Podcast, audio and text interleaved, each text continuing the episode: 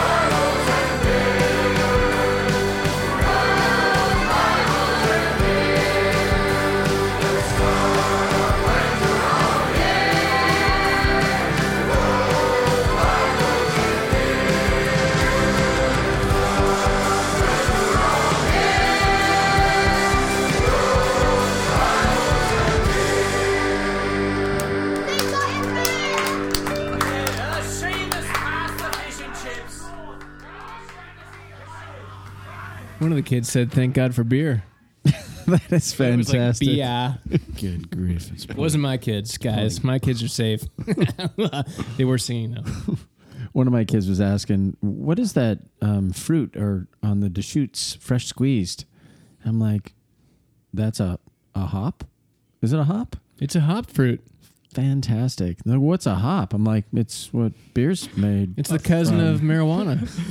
A hop fruit. Well, I guess it could guess be. Oh, it's a flower. Yeah. Oh, it's a flower. It's yeah. not a fruit. That's funny because one time I actually called it the cousin of the aloe vera plant, and which there's a story to that, but uh, we don't, don't want to hear it. Okay.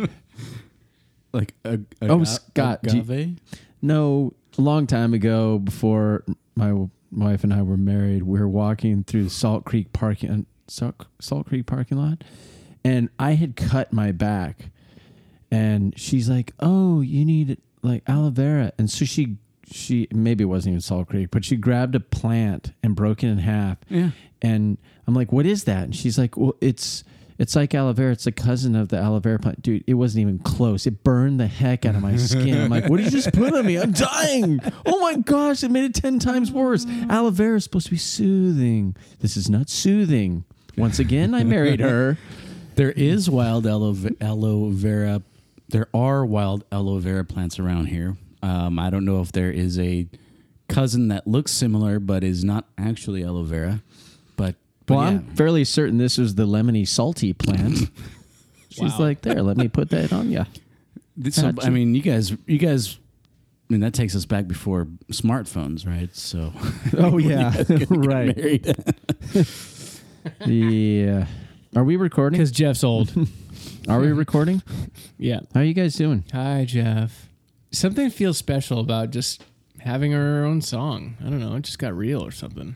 It kind of. This is where the podcast goes downhill. We had our best no podcast way. until we got our song. It just means um, we're caring more. We care. We about care. What? Well, you start putting energy into something you do and a little more, and you change it and you add. I mean, you care more. Intention. Yeah. Conversations get better, richer. Intentional, not intention. Well, which there's is, that. Which is too. How Scott liked to talk to each other. Yeah. There, there, there are. We, we do have that. So many words in Christianity speak that are like intentional is one of them. Like all of these yeah, words. Yeah, that's on the border. I wouldn't... It's tough to say... It's just... Okay, that's yeah, whether more, or not the it's Christianese. Definitely yeah. like love on people. That's a Christian phrase. Yeah. That's Christianese. I would yeah. put intentional... I just want to love on On him. The outskirts of Christianity. Just going to love on you. Speak. dude, what are you talking about? We work at Apple. You gonna love on me? I'm what does that love mean? On you, bro. Should I run to my Do you feel the love? glass cubicle where everybody can see me? It's not even a cubicle. Guards. I put intentionality like Tony Robbins, other motivational speakers. Oh. There you go. Yeah. You shouldn't have said him. I love Tony Robbins. Lean I in. Talk, I just want to talk about Tony Robbins now. Just lean into the process. Yep. When the pain of not doing something outweighs the oh, pain yeah. of doing something. Yes. That's pretty profound. Yes. His uh, documentary was pretty good. It was. You, I Am Not Your Guru. You're the one who actually got me to watch that. He doesn't know how to sing, but he takes lessons, or he gives himself lessons, and he doesn't know how to clap, and I don't think he cares. You notice the way he claps? Like, how can I describe this? Like, describe this. Hands hands are going together, but the fingertips are not, they're they're lined up, but the palms, it's only the palms. Okay. He needs to rotate one hand forty-five degrees whilst okay. keeping the other hand straight up. That's better. And you get that, yeah. Okay. You get that fuller body. Yeah. Put that air in the pocket. Yeah, you can't mm. you can't point your fingers out away from each other. You get more of that slapping. You know what? I think he intentionally does that so people talk might, about him more. He might. Maybe it wakes people up like, oh, my God, he, the world's most famous guru doesn't know how to clap. What the hell? I'm paying attention. I don't know what this means, but I'm paying attention. Uh, you win again, Anthony. He's such a massive man. Maybe that's the only way that his arms maybe. will come together. He does. He claps like if he's a diabetic and you can't feel your hands very well, and so you just try to throw your hands together just to make contact. That's how he claps. I apologize, Tony. That's just stupid. You're probably right, Jeff. All right. How are you, Jeff? I am fantastic. I had a great conversation with our mutual friend Aaron today at Board Board and Brews. Aaron? Aaron.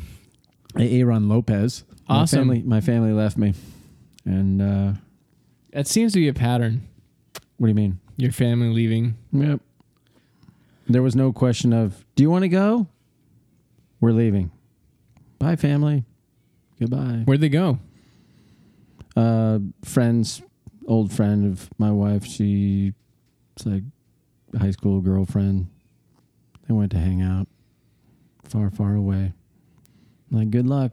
Good luck with that traffic. Maybe it's not that bad because it's July third. Most people on a Monday. Yeah. Most people are probably not working today. Yeah. Anyway, it was a good day. That's where I need I need that Will Ferrell drop from Anchorman. Great story. That was a Was that yes. a story? No, it wasn't. It was a one star out of ten. I did nothing today except eat and drink and run and watch baseball. And now I'm here. Okay. How about oh. you, Scott? Okay. I worked today. That's great. Zach? Me too. Good. You guys want to hear the epiglottis story? Intrigued. Uh, is it better than the story you just told? Shut up, Scott. it's two It's two out of five stars. That's double. Okay. okay. So my wife and Caleb, the four-year-old. It's double. Nope, shouldn't be here. There's a child in here. Shouldn't Hi, be in here. Aubrey. Shouldn't be in here Love for you, the Aubrey. story. For the four-year-old story. Pineapple sculpin. All right. So Caleb and Tanya have gum in their mouth. And they are showing each other their gum. And they're sticking their tongues out with their gum on their tongues. And everybody's watching, and then Caleb has this quizzical look on his face. He says, Mommy, what is that in the back of your throat? And she's like, what? And he's like, open up again. Open up again. What's in the back of your throat? And I'm thinking, what what is in the back of her throat? and she, and Caleb, it, cancer detector. Yeah. Wow, that went dark. Sorry. Oh, my God. It's a little early to go that heavy. Like a polyp or... And, you know, the one thing with Caleb... Is she going to live? Is, is she okay, Jeff? You have no idea what Caleb is going to say in his four-year-old mind. But he's like, yeah, there's something in the back of your throat. what is that? And then we're all looking at the back of my throat. I'm like, what is in the back of my throat? I'm like, okay. Well, I and Jeff is driving, by the way. Yeah. And I'm thinking, is the, the epiglottis? Like, your epiglottis is back there. And then I hear Caleb from the back go, Mommy's got a, mommy's got a penis in the back of the throat. I'm like, what? What? So um, all he's doing, he goes, open your mouth again, Mom. Yeah, there's a pe- why do you have a little penis in the back of your throat? The things that kids say. I was, we were cracking up. Oh my God, my, my uh, kids. That's amazing. All the kids were cracking up. And then they all started looking in mirrors. Is that? I, girls have them too? Oh my gosh. Kid cracks me up. That's amazing. Yeah. So it's not a penis. Nope. We had to explain to him that it's an epiglottis. He's certainly like, not while you're driving. Nope. Nope. Still a penis. It's, I don't know what epiglottis is, but it's penis. Mm. Okay. Thank you, four-year-old. Funny. Penis has less syllables. It's easier. Yeah. Yeah. Easier to say. Epiglottis. Epiglottis. I don't know that I knew that that's what that was called. A penis? Yeah. Yeah, it's a scientific term for penis. Oh, Scott. You know, when I put it on the tee, Scott rarely misses. Well, he knocked the cover off that one, Scott. Sorry about some of the buzzing. I don't know why. Yeah. That will come through. We're running our Skype rig because we do have a guest coming up. And uh, so this board I'm using... Doesn't oh, it doesn't quite Who play moved? With GarageBand super well. Hmm. I think it's a hertz issue. Issue, kilohertz, megawatts, Meg- megawatts, megawatts. Anyhow, that was a good story. Yeah, that's more than a two out of five. Any okay. other um, Caleb stories? No, there was the uh, the poop the poop story. Okay. Oh, that well, should be good. Yeah, it's poopy. This week in Jeff's life, let's hear poop. All right, people. So this was yesterday, and we're we're all getting in the car. We're going somewhere, and whole family's just packing in. And we uh, get in, and my wife goes, uh, "Christian's coming. Ac- I mean, Caleb, my four-year-old's coming across the street from the neighbors, and he uh, jumps in the car, and Tanya's buckling him in, and she's like." What is that smell? Oh, Caleb, did you poop your pants again? You go over to your friends and you poop your pants. So no, di- he's out of diapers. Out of diapers, and and they play all day long. And so I'm I'm I'm in the driver's seat and I can see Tanya's back there just like, no, you smell. Did you poop your pants again? And Caleb's like, no, I didn't poop my pants. I'm thinking, oh man, he's probably got a whole a whole boatload full of poop back there. And uh, she's like, get out. And I can see from the rearview mirror, looking back as she's pulling his pants down to check, it's everywhere. I mean, it's just... It's a good one. Dry? Yeah. It okay. It was so wet. So I found that out. It was a little, it was a little dry and crusty because I'm thinking, okay... acts of service right here. The spirit's moving in me. I got to get out of the You're car. You're going to speak her love language. Right now. You were going to love on your wife. She was ticked off. She was so frustrated at him. She was like, I, every time, you you got to be able to go back. I'm like, you know what? Come on, Caleb. You got some poop in your pants? Oh, right. It was like uh, Justin Timberlake on Saturday Night Live or something. Woo, yeah, you got poop in your pants. Woo, let's have a poop party. So I picked up the kid. And I'm taking him to the backyard. He's like, where are we going? I'm like, take your clothes off. He's like, okay. Take his, take all his clothes off. He's like, where are we going? I'm like, we're going we're going to put you in the, the sprayer. He's like, what sprayer? I'm like, you know, the hose. He's like, there's no hose on there.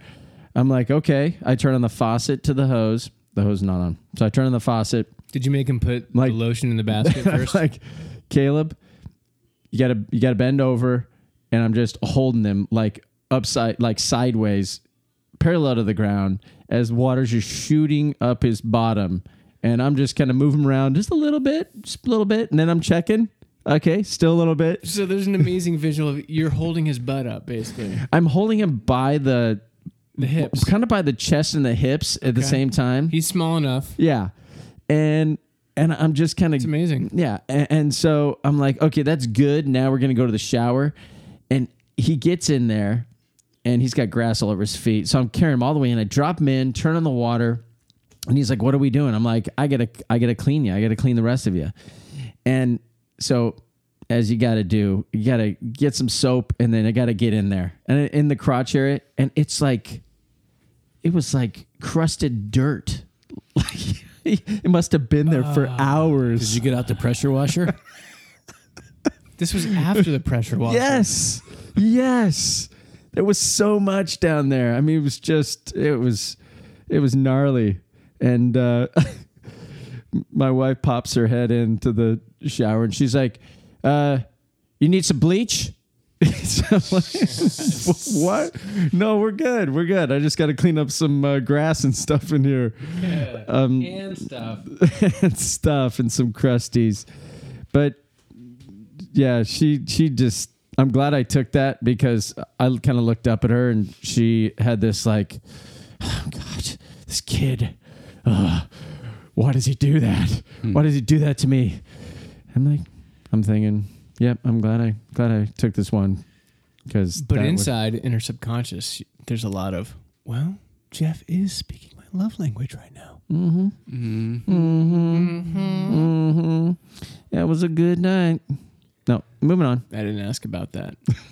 Did you use a power washer? No power washer. So why did he wait? He's potty trained. No, he needs to play. He needs to play. He so needs to play. He couldn't get off the play field. So he poops.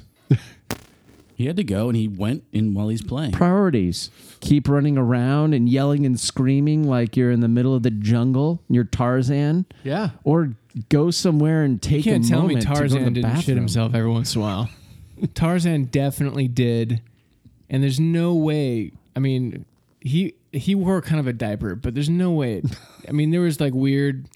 There's dangling. There's there's all kinds of interesting things going on physically with Tarzan. And he didn't have a power washer back then. I guess elephant? He could he could have used an elephant. Oh, gosh. Bad visual. Bad visual? Coming... F- you're the one with bad penis, penis throat, poop, poop crust. Yeah, but you power went- wash. Rotate baby's hips. Damn it. Baby's hips. You went animal. Elephant. Zach, don't you have any good kid stories? I do. Great kid stories, but you've fulfilled our quotient of kid stories for the night. The quotient. The quotient. Scott, any kid stories? No. I might have a midlife crisis story. Oh, sweet. But we don't need to go there anyway. No, tell us on. About how bad your life is. Go. So, I mean, my life, right, it's not bad. Yeah, I know. Uh, um, but I think I am having a crisis of sort. I kind of know what I want to do. It's yeah. temporary. I think I'm going to do it. Does it require you moving into my R V? No, but that... It, does it require you buying something with four wheels? Does it require, no. require you quitting your job? Yes. Oh, no. Don't tell my boss. I already told him. I told him four months ago. But anyway. no, I, no, it's just... It's a classic like, four-month notice. Yeah. Everybody's doing it these days. Yeah, it buys you time. On point, Scott. Yeah. No, it's it's it's benign, relatively benign. So it's a mid, it's a semi-midlife crisis? Kind of like the tumor in the back of Tanya's throat. Hmm. Right. I mean, it could kill me though. I could actually Sorry, die. Jeff. Wait, is, is some is something serious happening? Well, it would be serious, yes, but oh, okay. I mean, but it's rather benign in context. Yeah. Um, could but you... it's more like something that you would do before you, like right after you graduate college, you do this. I'm just doing it right before I turn forty. Could we open up the doors and see what that is? Behind door number one, Oh, you could. Yeah, I'll give you three guesses. Oh, we have to guess? Okay, what do you do? Zach? What? Can Zach? Uh, Zach is can guess. Sure. I can guess. Jeff, I can. All right, guess. What do you do before you finish college? Do you want to do three questions or twenty questions? Three guesses or twenty questions? What does it rhyme with? No, let's do three questions. It rhymes with M C T A L. Okay, my, I don't M C T A L? M C T L. M C T L. M C T L. M C T L. That's actually... A, I'm just going to say, we're in a thunderstorm. Every time yep. you hear that buzz, thunder struck. Lightning struck. Thunder can't strike. Okay. M C T L. You're going to yell? It's actually a decent uh, rhyme. I'm surprised I came up with it. You're going to soil your royal oats.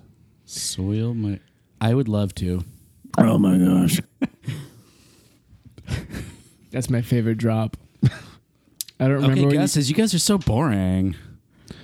You're moving. I don't know. M C T. It, it would. It, it's related to that. What you do before college? I'm moving. No, you don't do that. You travel. It, it, it's kind of that.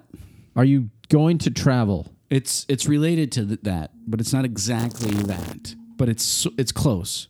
It's a specific type of travel. You're gonna be homeless. I will be homeless. You're going to sell your house. For a while. You're going to hit the road. So, yes. Okay. Why don't you just tell Specifically, us? Specifically, there's but, but there's a specific... Are you going to take a backpacking trip? Yes! Yahtzee. I don't know how I pulled that Are you going with Brandon Andress? Is he going on a backpacking trip? In Alaska. What? Oh, my goodness. Is he going to be on our podcast soon? Yeah, he is. Later on. Like in a half hour? Oh, my gosh. The thunder and lightning storm. So M C T A L would be the P C T trail. Oh, man. Pacific Crest Trombone. Trombone. I'm going to trombone it. If you do do that, I am Dude, envious. Man. So it's a... I know some typical, guys that have been doing that over the last yeah. six months. Typical start date is in, in April. So I've got a few months. I've got about eight months to train for it. So you're not going to sell your house? You're going to rent it I, out? I w- well... My first thought is to sell it. Um, this is probably a deeper discussion, but, you know, potential economic collapse and whatnot. But wow, I, wow. uh, but um, I could. I mean, I, I've I've thought about just renting it out, but um, might be easier just to sell it. And don't go the easy route. Right. Well, right. The Pacific. Right. I would. I'm the easy route in the... I'm not talking about P C T. The, the house department would be the easy route. The P C T trail would not be the easy route. But but yeah, I I, I think that would be a good time. Well, it sucks sometimes. So how long would this trip be?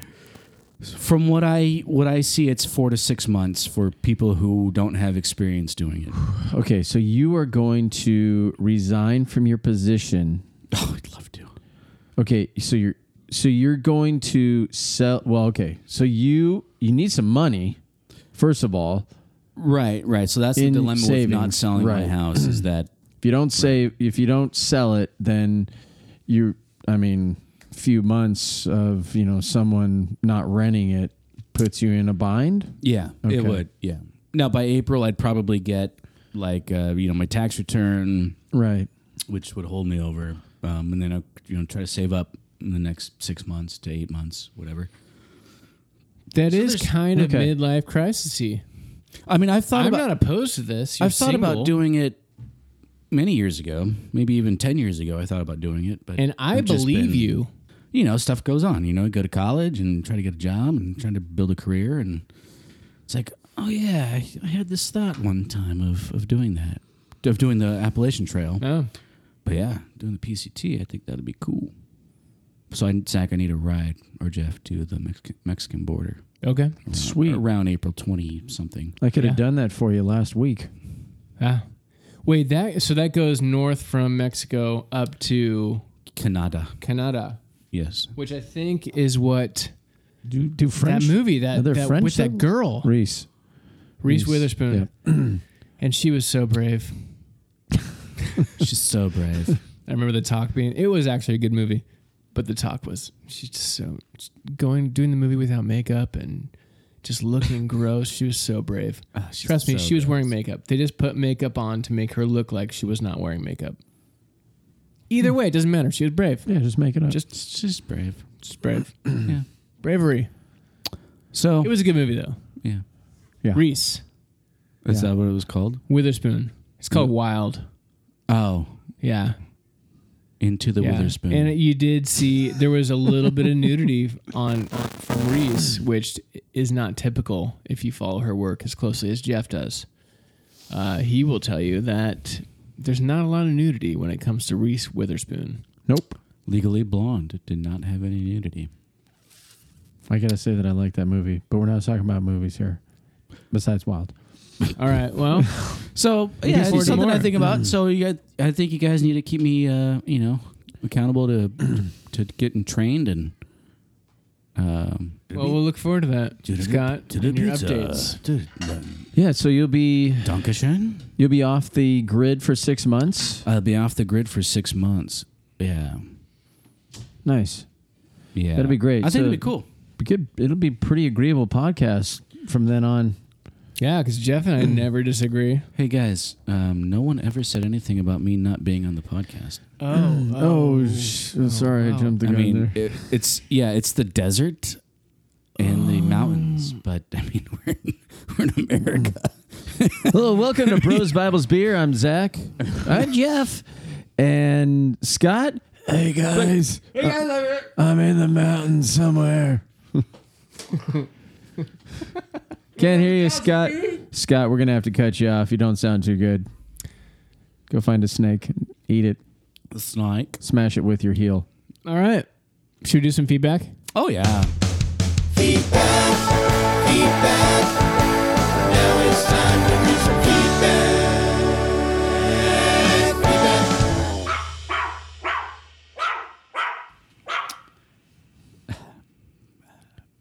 That was good yeah. feedback.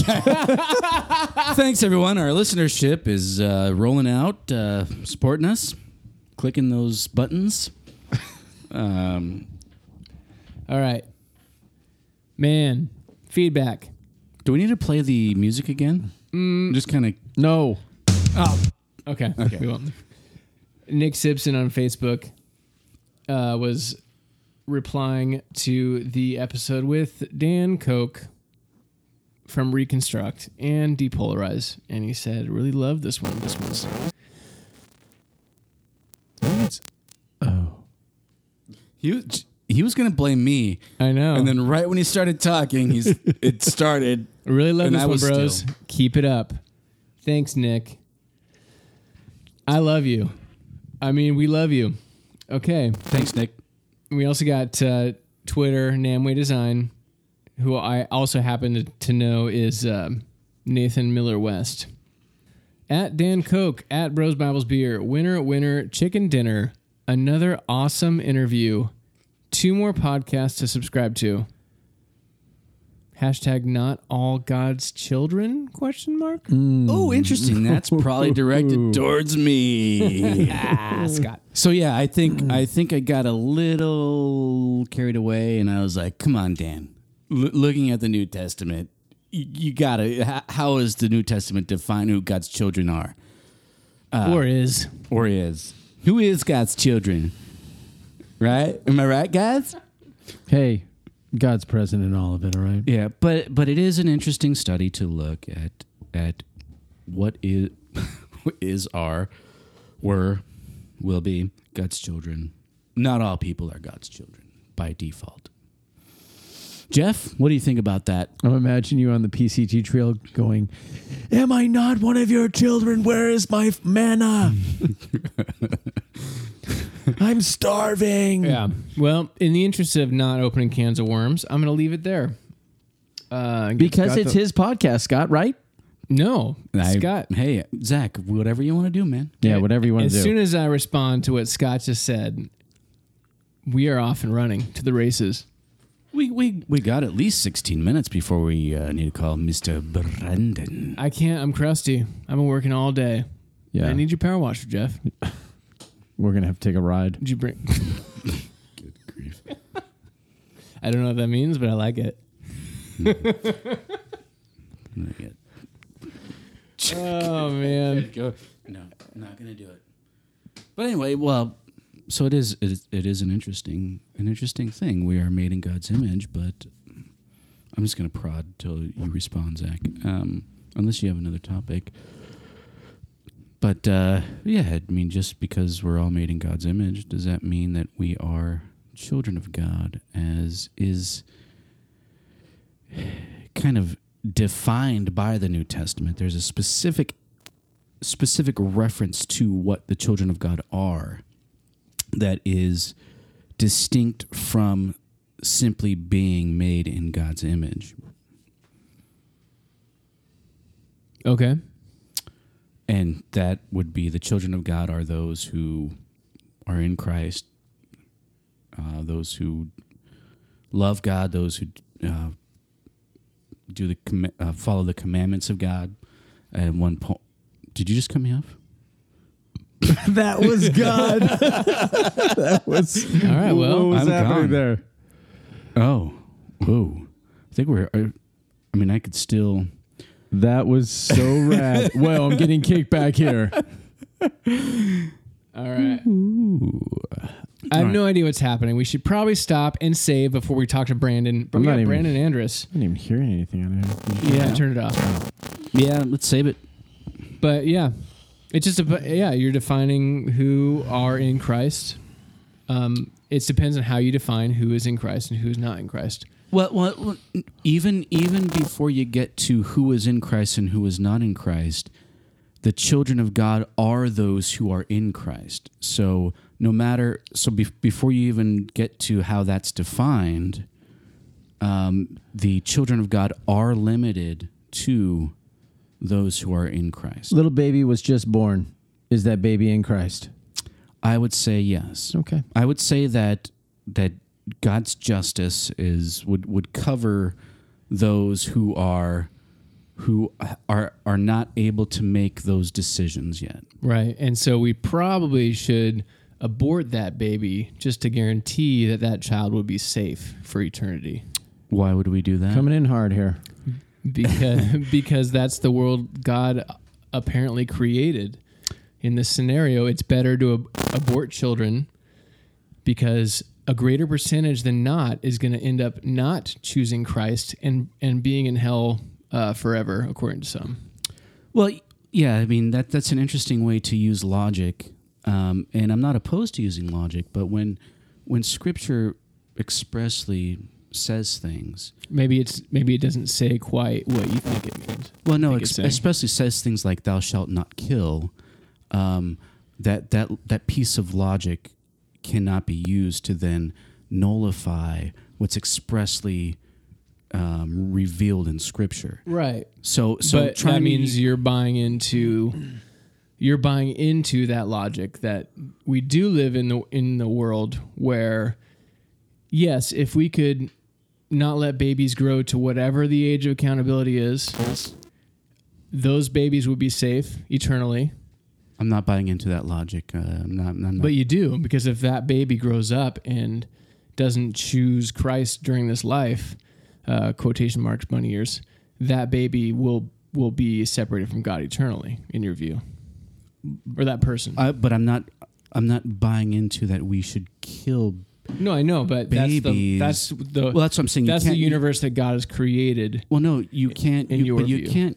I I'm, I don't think that you can use logic in that way when Scripture has expressly. I know, 'cause it's uncomfortable. Well, no, no, I, I'm I'm I'm evaluating it, and I'm saying that Scripture has revealed that uh, God has created u- the universe. Uh, we we do have a, a choice. Do we do we have a choice to either accept or reject God? Um, and if if you are not able to make that choice, then I, I, God's justice is, I, I think, is is pure and, and full of love. So, God really doesn't want us to talk about this right now.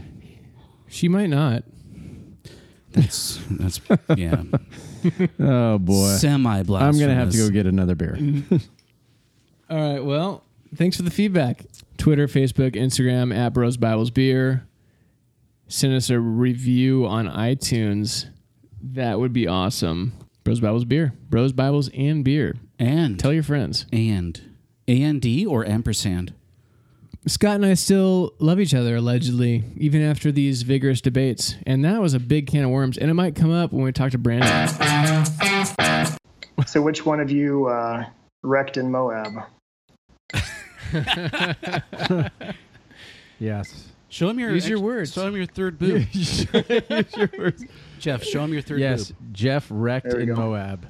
I I completely lost it on a just the side of the mountain and uh, decided to throw my bike out in front of me, and then it just stuck in the ground, and I did a free fall right on the steel handlebar as it was lodged in the rock. So was that your first? Was that your first time in Moab? That was my first time biking. Oh wow! I mean, wow. Serious first time mountain biking. That was my baptism. That's a rough place to begin. Whoo, you're telling me. Yeah, I've, I've been there a couple of times, and I went to varying levels of um, uh, routes, and there's one that just kind of tore me up, and so I pretty much stayed to the the beginner routes. Stay away from the big stuff. No, Jeff. Jeff goes right towards it like a magnet. I'm all in, and I paid for it. This this was a section that's just just downhill, and it's only rock. There there are, there is no dirt, very little branch, very little bush, and it's just rock. And it has a couple of good drop offs. And I mean, I I don't even know if your brakes can stop you once you get going.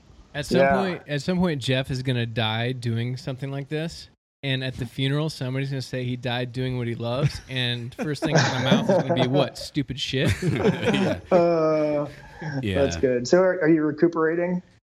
Yes, it took a. I still have some, um, uh, like okay, it's not completely healed, but how long has it been? It's been like two months. What did we go in end of April?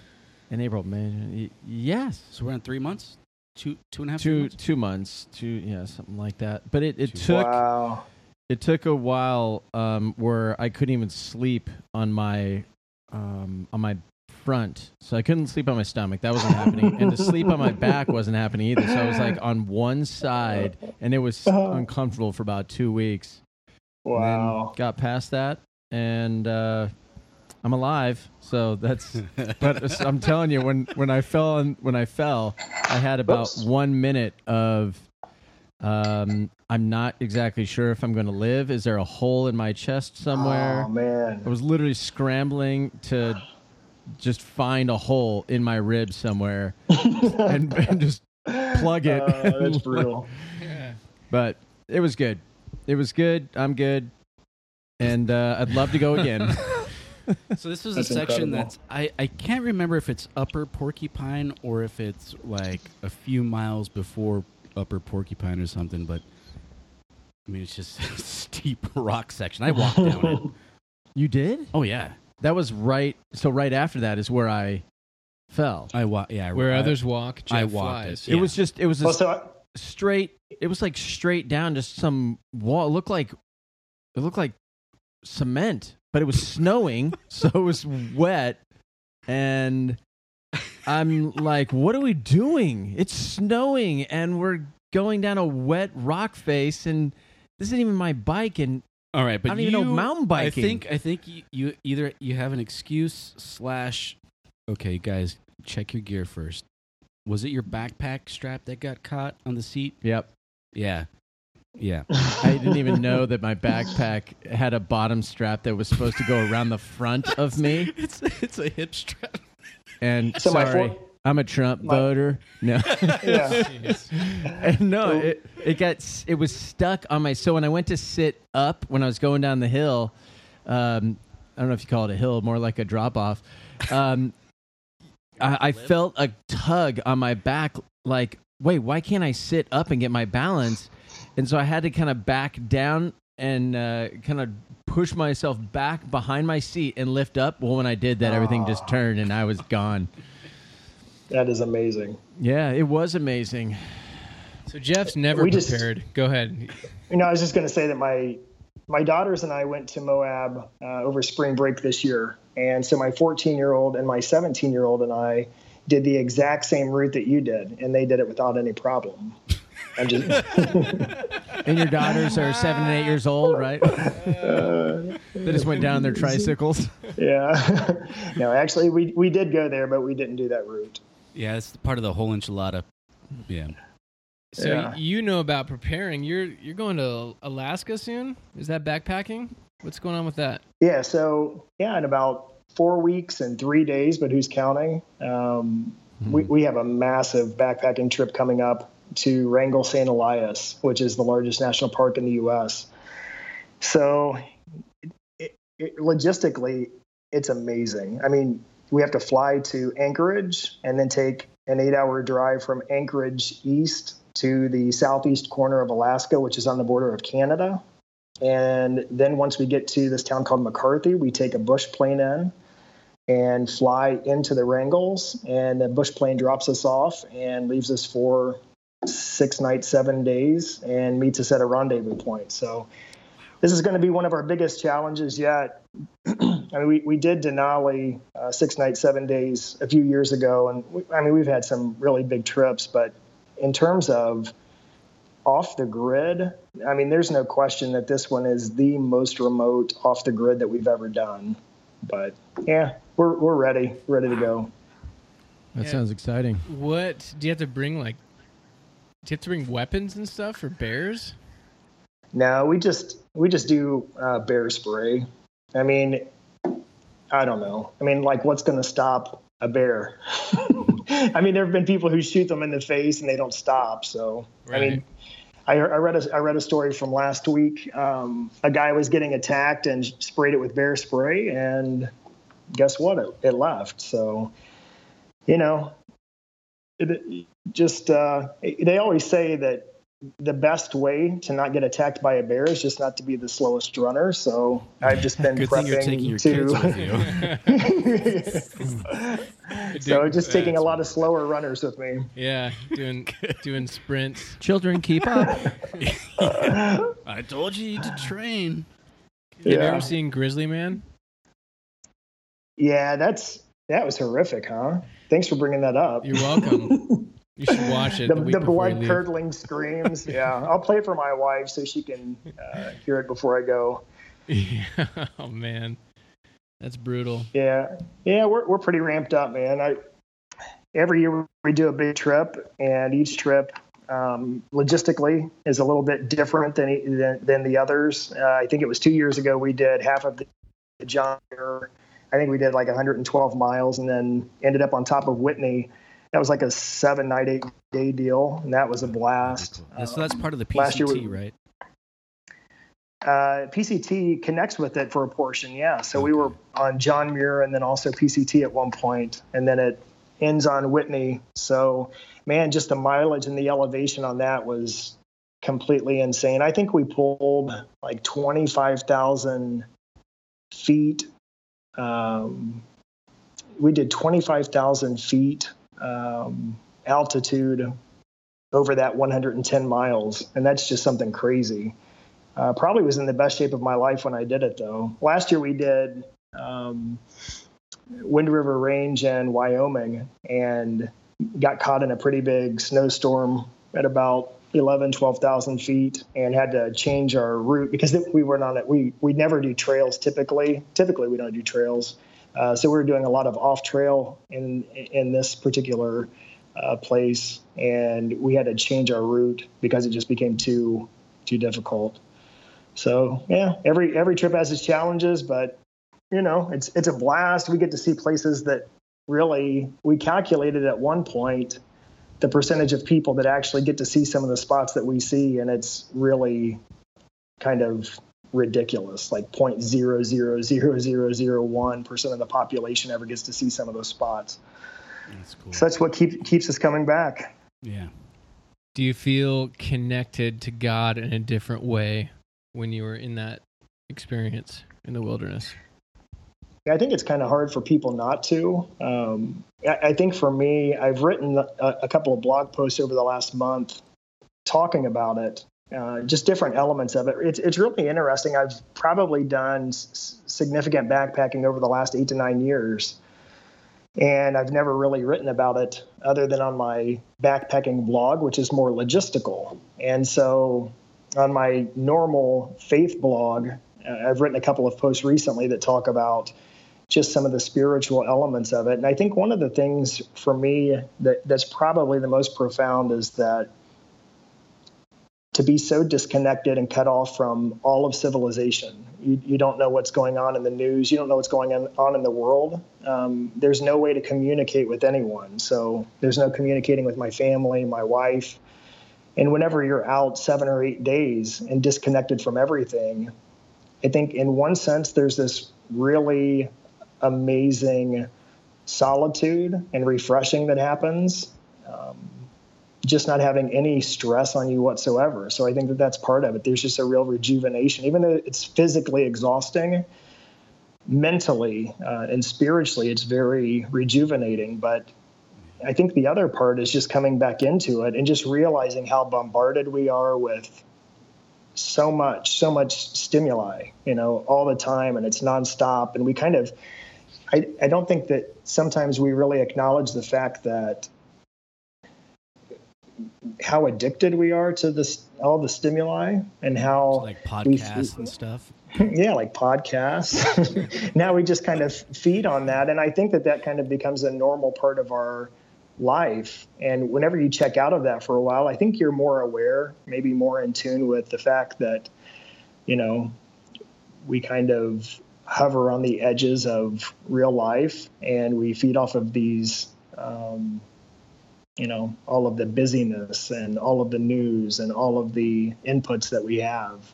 Um, I think it's just a very good, I think it's a good spiritual practice just to get away and find solitude and peace and silence in one sense. But, you know, even if people aren't really spiritual, I think that people would have something close to a spiritual experience just by getting out of this everyday um, rat race that we're in. Oh, totally. So if you're going to go on a long distance hike, which uh, which backpack would you take? Like an Osprey, or what? Uh, what are you looking yeah. at? Yeah. I have an Osprey myself. Um, I think it's an Aether eighty, or, oh, eighty. eighty, eighty, I think. Yeah, the the Alaska trips takes up every bit of the eighty.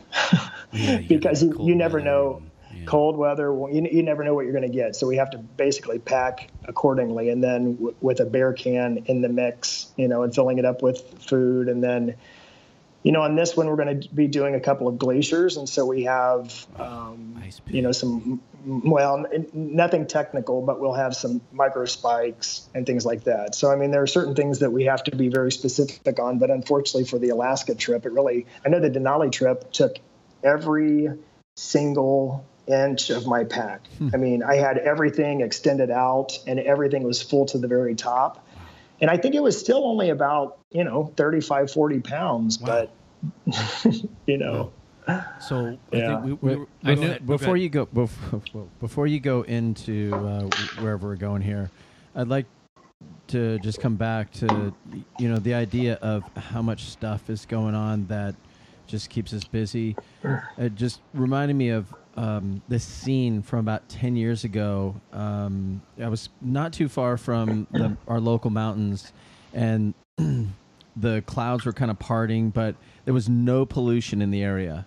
Uh, there was no smog covering um, the mountains. I mean, you could see everything. It was crystal clear, and it was the most beautiful picture of the mountains that I had seen in a long time. And I just sat there in awe and stared at it. And I, I was kind of in a spot where I didn't see any cars. I didn't hear anything. I just saw this majestic view. And it's it, just to go back to what you're talking about. We have so much pollution that we keep in our lives, yeah, and we absolutely. never see anything clearly. Um, or we just don't realize that it's polluted, and that's it's a huge challenge for all of us to get rid of all of that and yeah, it's like that. And find like, a balance, and I don't even know if there's a balance. Just get rid of all of it. It's like that, mm. that pollution you see in the air is an analogy to yes. the pollution that we have going on, that we're being bombarded with, like like Aunt Brandon was saying. Like, how do you clear your mind if you're just continually bombarded with, with stuff? Because I feel like I've gotten life, like, filled back up when I go to, like, a, to the mountains or to a, a, a church retreat with the guys or something like that. And I just, I get my time.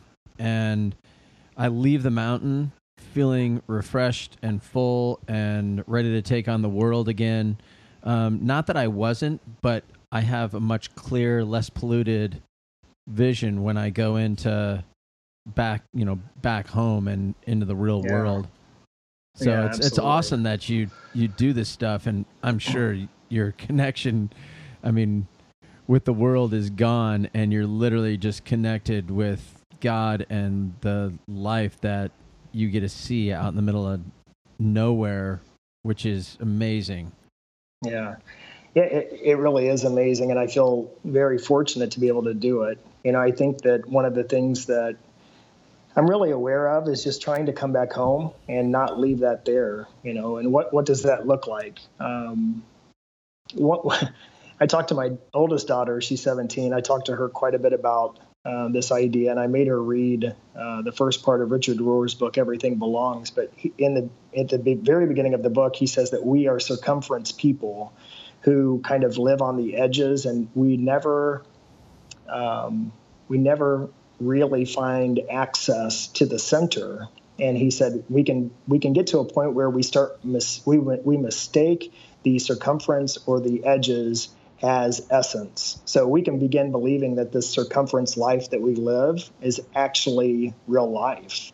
And some people never make it beyond that. And so I think just having an awareness that there is more, you know, there's so much more than punching the clock every day. There's so much more than running from point A to point B. There's so much more than uh, the pollution that you're talking about metaphorically. And man, if if we can just find that and tap into it, and maybe it's as simple as just going and lying in your backyard and just closing your eyes and running your fingers through the grass, or just looking at the bark and how intricate it is on the tree, and, and, and the ants that are climbing through the bark doing their job, and just kind of being amazed at leaves and the wind blowing. And I think anybody can do that. And, you know, it doesn't take going out on a hike in Alaska, even though that's an amazing experience and it's mm-hmm. life-changing and it's life-altering, and just b- believe that we can have access to it, it would be an amazing thing for everybody.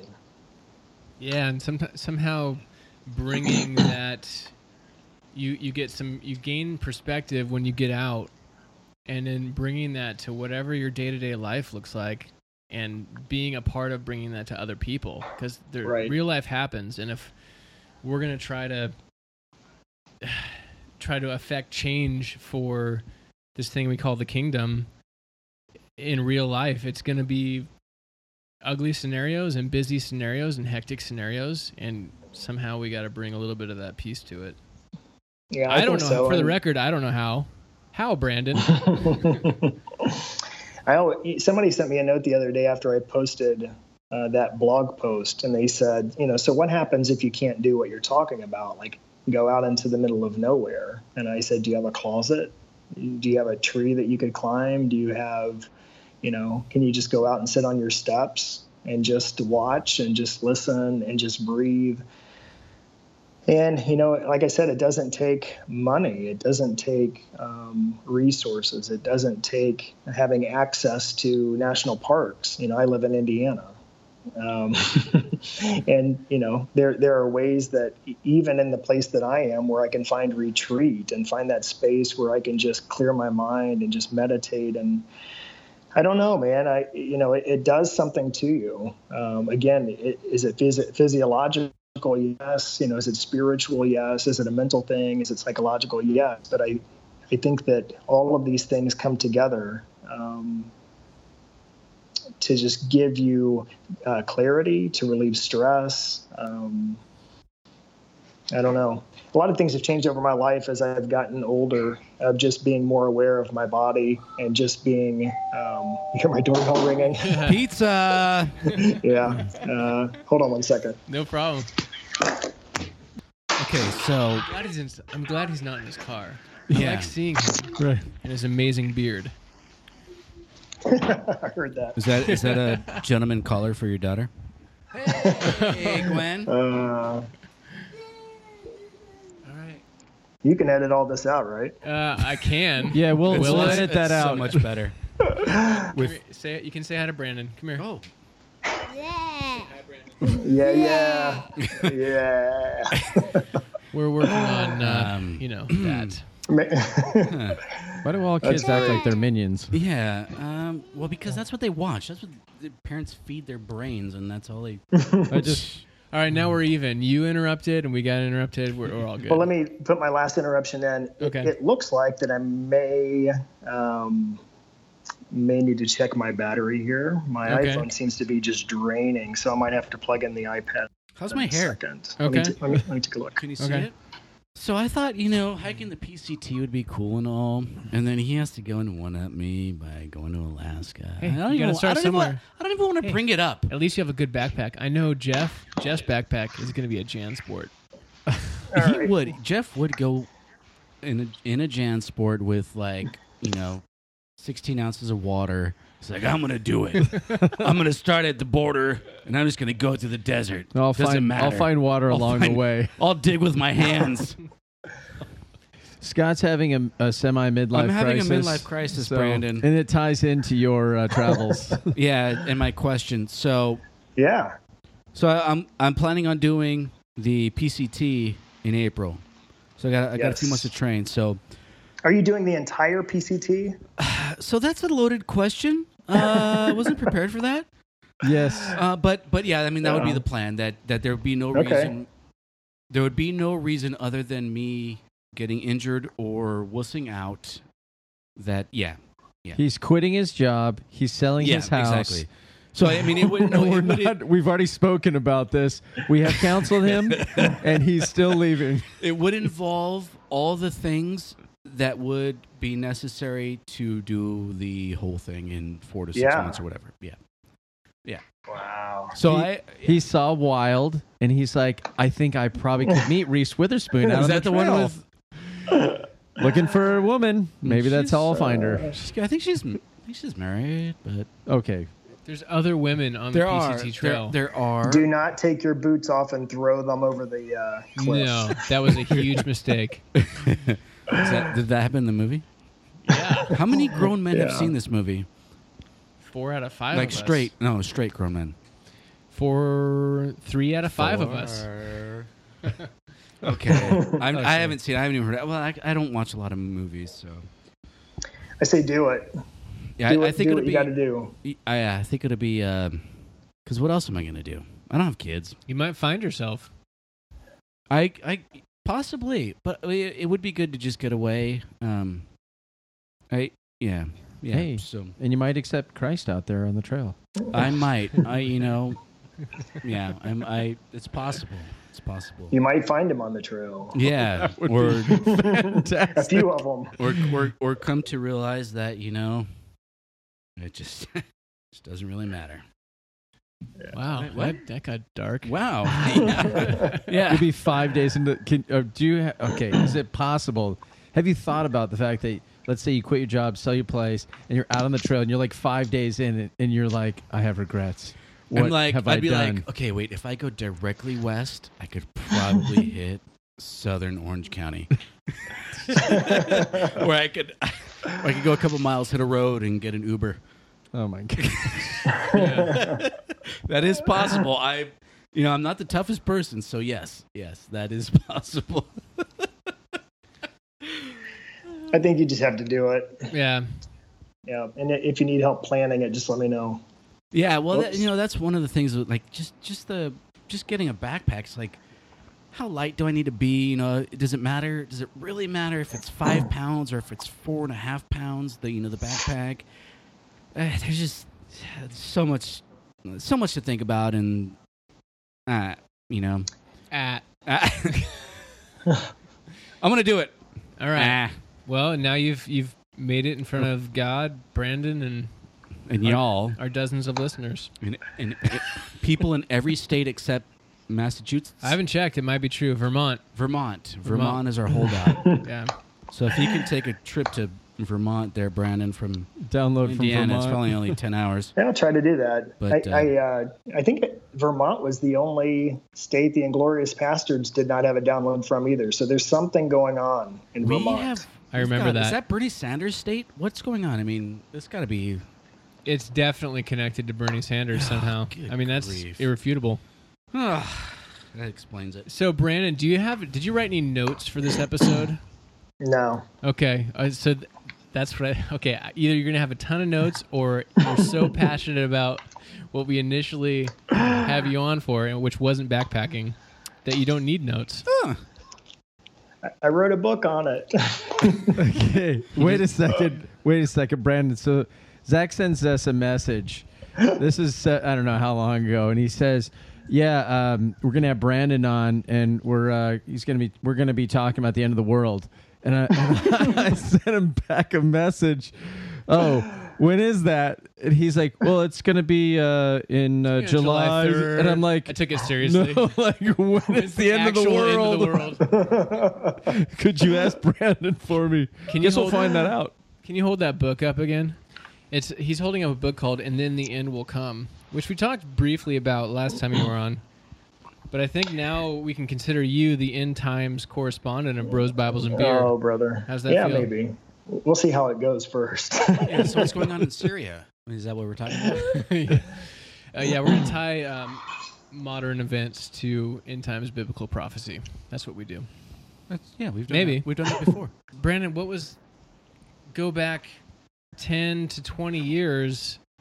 and God making a new heavens and new earth versus now, has there been any change in what that means to you? Um, ten to twenty years ago, I probably didn't know much about the Bible at all.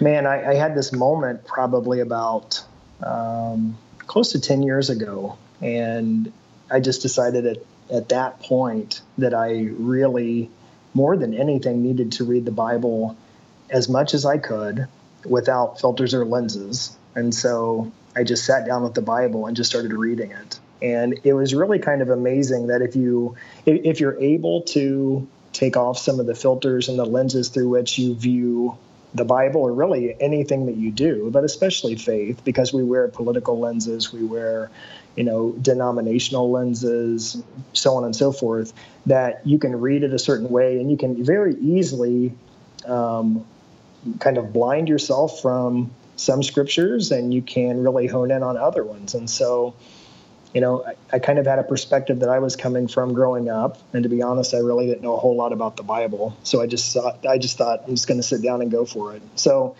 I really didn't have any big time perspective twenty years ago about the Bible, really no, um, end times, uh, I, I knew Matthew twenty-four for sure. And I remember, I remember sitting down at church whenever I was a, a nice little young man, and during the church service, my dad kind of elbowed me and handed me the Bible and pointed to Matthew twenty-four, and I started reading it, and I thought, oh, crap, you know, this is going down now, because it's like, what, early eighties, and um, so, yeah, I, I just remember that pretty vividly. And I think that certainly sparked my interest in the end times. And I think as I got older after college, um, I kind of went into a coffee shop Bible study with a very eclectic group of people who kind of took a very premillennial um, uh, position on the end times. I think that was probably the first time that I ever heard of anything, someone even d- describing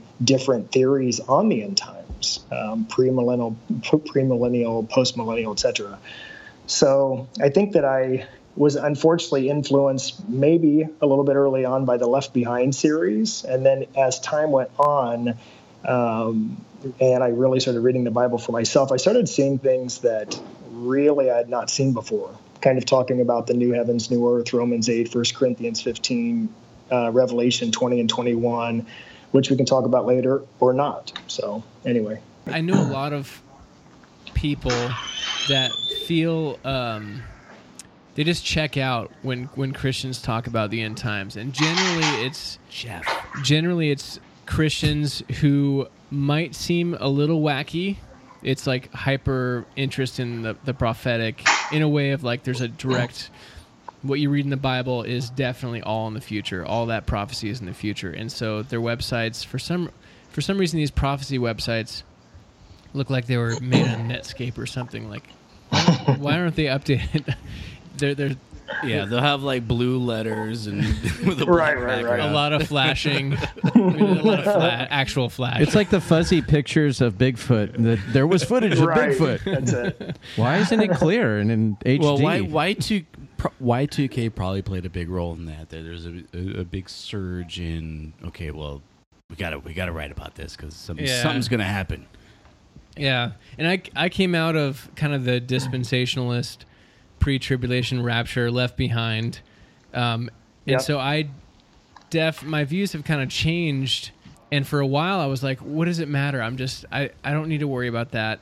And I just kind of would check out of it because I didn't understand it. And I think so. Part partly it was a cop out, and I I sense that from a few people that I know now, where it's a cop out. They hear the only people they hear talking about it are people that are waiting for a rapture that's going to imminently happen, and right. before God does battle, does the final battle, and so they check out because it's uncomfortable and uh, it's hard to understand. And well, I, I think there's a better way. Well, in my opinion, there's a better way to look at some of these things, or at least prioritize these things. And so, to me, that aspect of it is interesting. Mm-hmm. One of the things that I talk about at the very beginning of the book is just how. There's this there's this place in Matthew twenty-three. You know, if you take the chapters and the verses off of um, the text, it actually reads more of more as a narrative. And so in chapter twenty-three of Matthew, you have Jesus kind of giving the seven or eight woes to the Pharisees, you know, kind of the verbal smackdown. Um, and as Jesus finishes up in the temple going off against the Pharisees, he walks out. And his disciples come up to him, and instead of them coming up and saying, whoa, whoa, whoa, you know, asking some really good questions like, how can we keep from being religious like the Pharisees? Or how can we avoid being, you know, going down the wrong track like the Pharisees? Or how can we avoid, you know, becoming, um, appearing good on the outside but dirty on the inside? They didn't say any of that. The first thing that they do is they come up to Jesus and they say, hey, about that end time stuff, now when's that going to go down? You know, and I can just imagine Jesus kind of halfway smirking and smiling and just shaking his head like, wow, I just I just did I just went off on these religious leaders. But the only thing that you guys care about is when it's all going to go down and when my return is. And I think it says a lot about Jesus. You know, I think that we're curious people. We want to know how the story ends. And Jesus doesn't punish them for being curious. You know, I think that he reframes and reorients the entire discussion rightly and, and, and explains it and puts it in perspective for them so that they would have a better perspective on maybe where they fit in that narrative and then what their role and responsibility is. And so, you know, you're exactly right. I think that there are people that can swing far one direction where all they do is worry about the future and say, you know, we've got to be looking at the signs and we need to see, you know, if the moon is turning to blood and we need to know, you know, uh, you know, blah, blah, blah. There can be people on the other side, and it's not really any better that just say, that just say, screw it all. We're not going to pay attention to it. It doesn't matter for anything. And I, I would probably come in to it a little bit different of just saying, you know, even Scripture tells us to be mindful, you know, to even be watchful, but at the same time, to not be paralyzed by it. And I think that that's the thing is the reason that my book is called And Then the End Will Come. Do you know where that comes from? I'm just going to say yes, but I want you to tell the listeners. You're so savvy. There, there's the verse in Matthew twenty-four that says, and the good news of the kingdom of God will be preached to the entire world, and then the end will come. And it's kind of a play on it because some people focus so much on the end coming that they've neglected their task and responsibility of being proclaimers and preachers of the good news of the kingdom of God presently. I would even take it as far as to say that the majority of evangelicalism has absolutely no idea what the kingdom of God is. And if you don't know what the kingdom of God is, then how can you preach it to the world? And why are you so worried about the end coming if you're not even doing your job of proclaiming the kingdom of God presently? What does that look like, like proclaiming the kingdom of God presently? And I think a lot of times it's it's mentioned in the Bible, things are translated kingdom of heaven. Um, and there's a lot of a lot of references that people as, assume Jesus is talking about somewhere else. Yeah, I think it's the passage in John where he says, um, you know, some people say here it is or there it is in reference to the kingdom of God, but he says the kingdom of God or the reign of God or the rule of God is within you.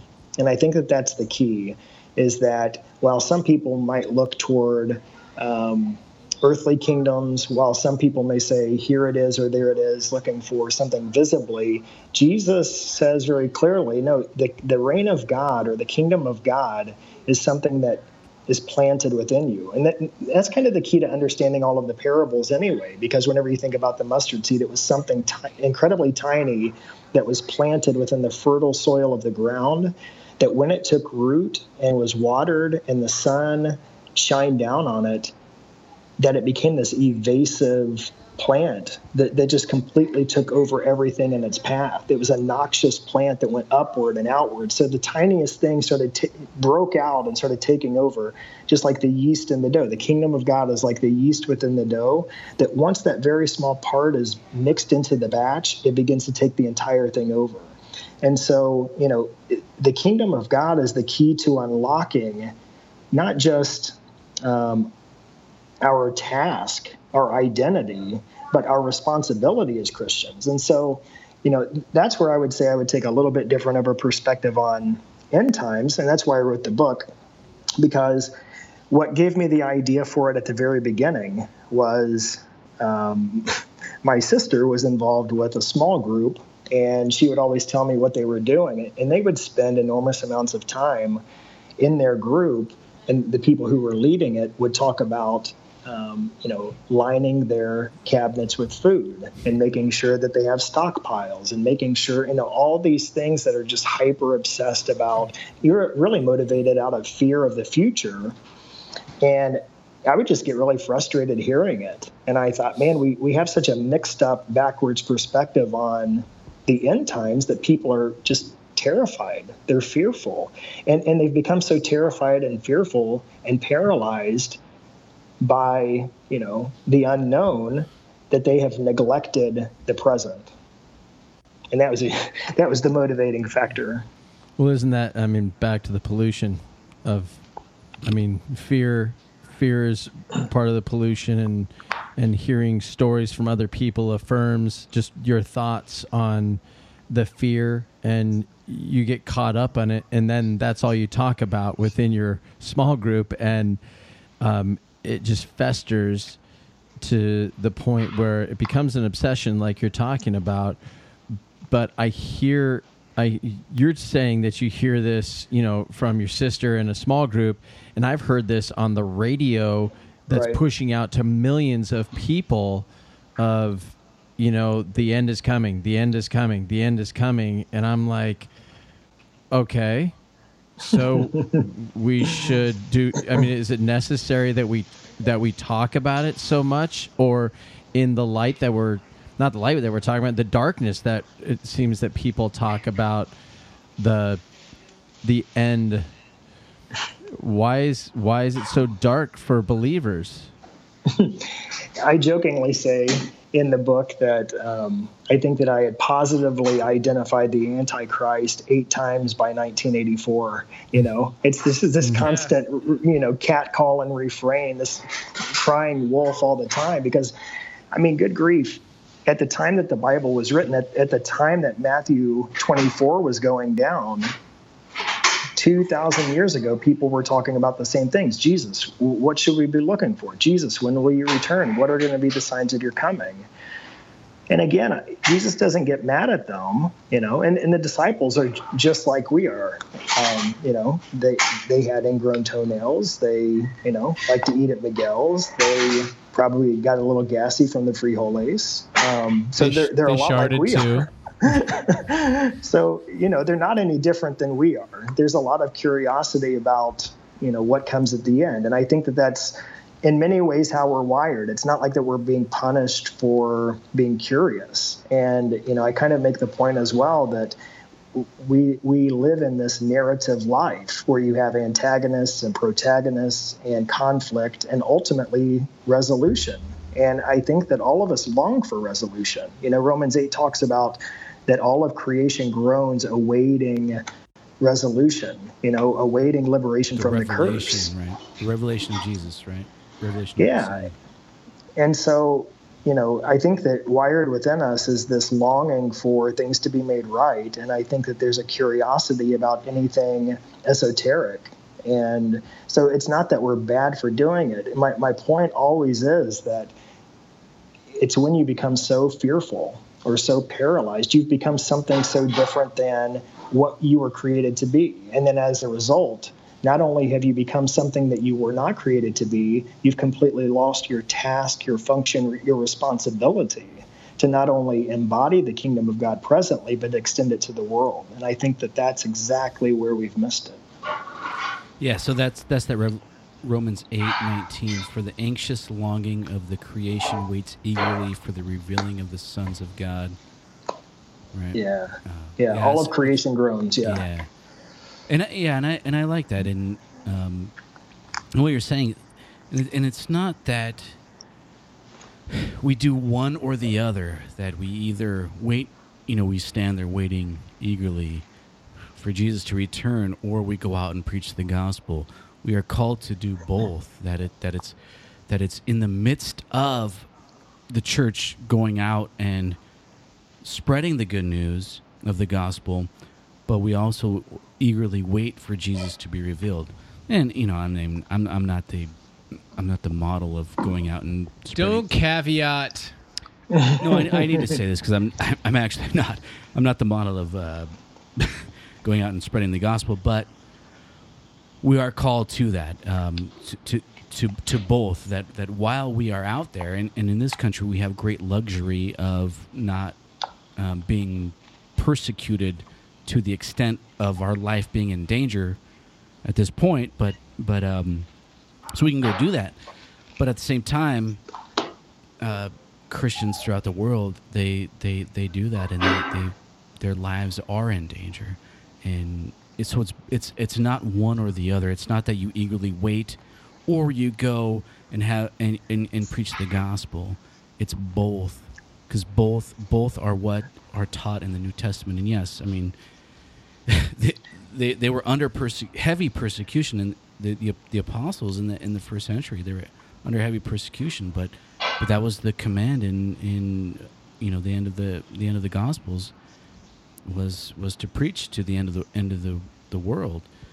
Um, and and uh, yeah, it's just just to say it's not one or the other. It's it's it's both. Both you, you go and preach, and you eagerly wait for the Savior, longing for salvation to finally be revealed when, when Jesus is revealed from heaven.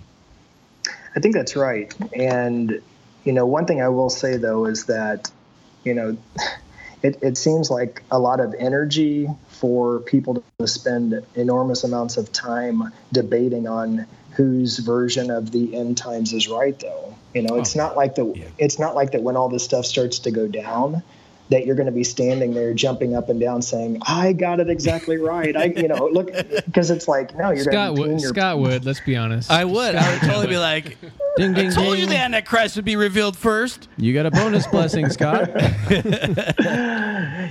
Yeah, and so I don't know. I just I kind of feel like that. You know, is it worthy of discussing? Absolutely. Um, Just like any scripture is. I mean, I think that we we walk through it, we talk through it, we wrestle with it, we pray over it.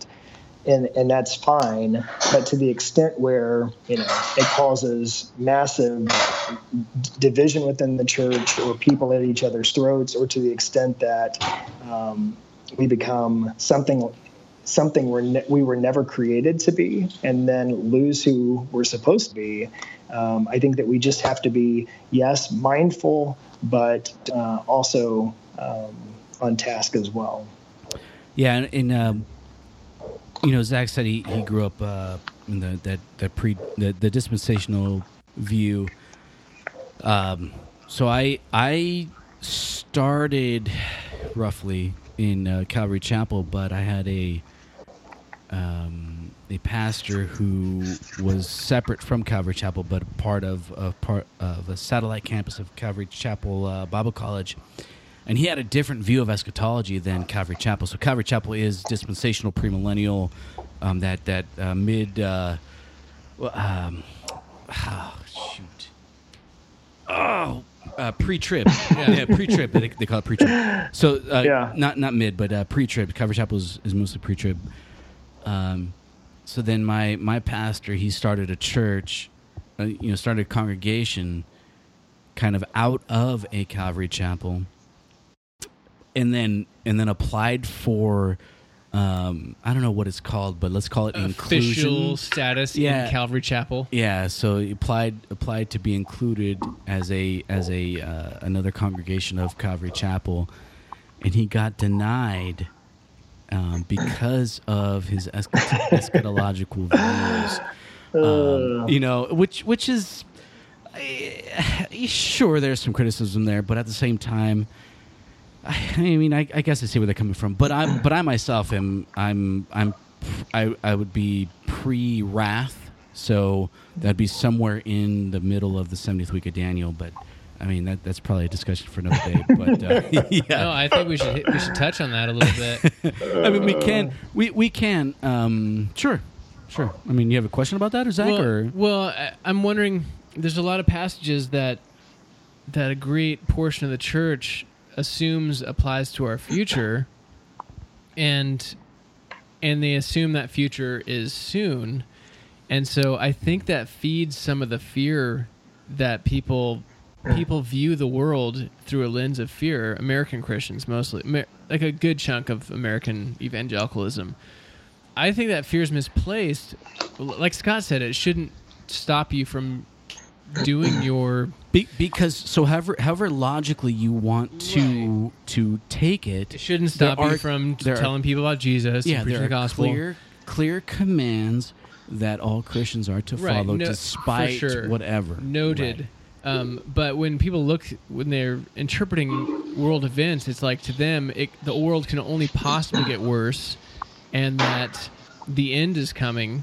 And that affects people's behavior. It affects the way they view politics. It affects the way we, it does, th- yes. we think about the climate. It affects everything. And I, I don't think we can help but let it affect us, even though we shouldn't let us let it waver us from our mission. I think it distracts us from our mission, like you were talking about a little bit. And I think it's related to these passages that we just assume are talking about our future.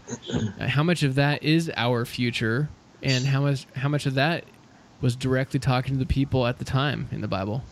Yeah. Is the world getting worse, and will it continue well, to get worse? I mean, it, you, it's Jeff. hard to say what it's hard to say whether the world is worse now or worse then, you know, right. rel- relatively speaking. But it just so happens that I pulled up a passage that I had written that says, "Fear has a massive death grip on us." Now listen to this. We're afraid of instability. We are afraid of tyranny. We're afraid, we're afraid of losing losing freedom. We're afraid of opposing ideologies. We're afraid of the government. We're afraid of losing our rights. We're afraid of the government taking our guns. We're afraid of the government taking our religious liberties. We're afraid of money becoming worthless. We're afraid of losing our jobs. We're afraid of new world orders. We're afraid of antichrist figures. You know, you tell me. I mean, if perfect love casts out fear, then how in the world are we so stricken with fear? You think about uh, evangelicalism within America. Does this not sound like a lot of uh, what evangelic- evangelicalism is dealing with right now? Well, So yeah, I mean, I under, I understand that that fear in the sense of kind of ultimacy, but but we Uh-oh, we are, we just lost audio. Well, he he might come back okay. here. And you, yeah, you're you're the picture on on uh, Skype has been frozen for I don't know five minutes. Brandon. Hi, this is Brandon Andress, and you're listening to Bros, Bible, and Beers.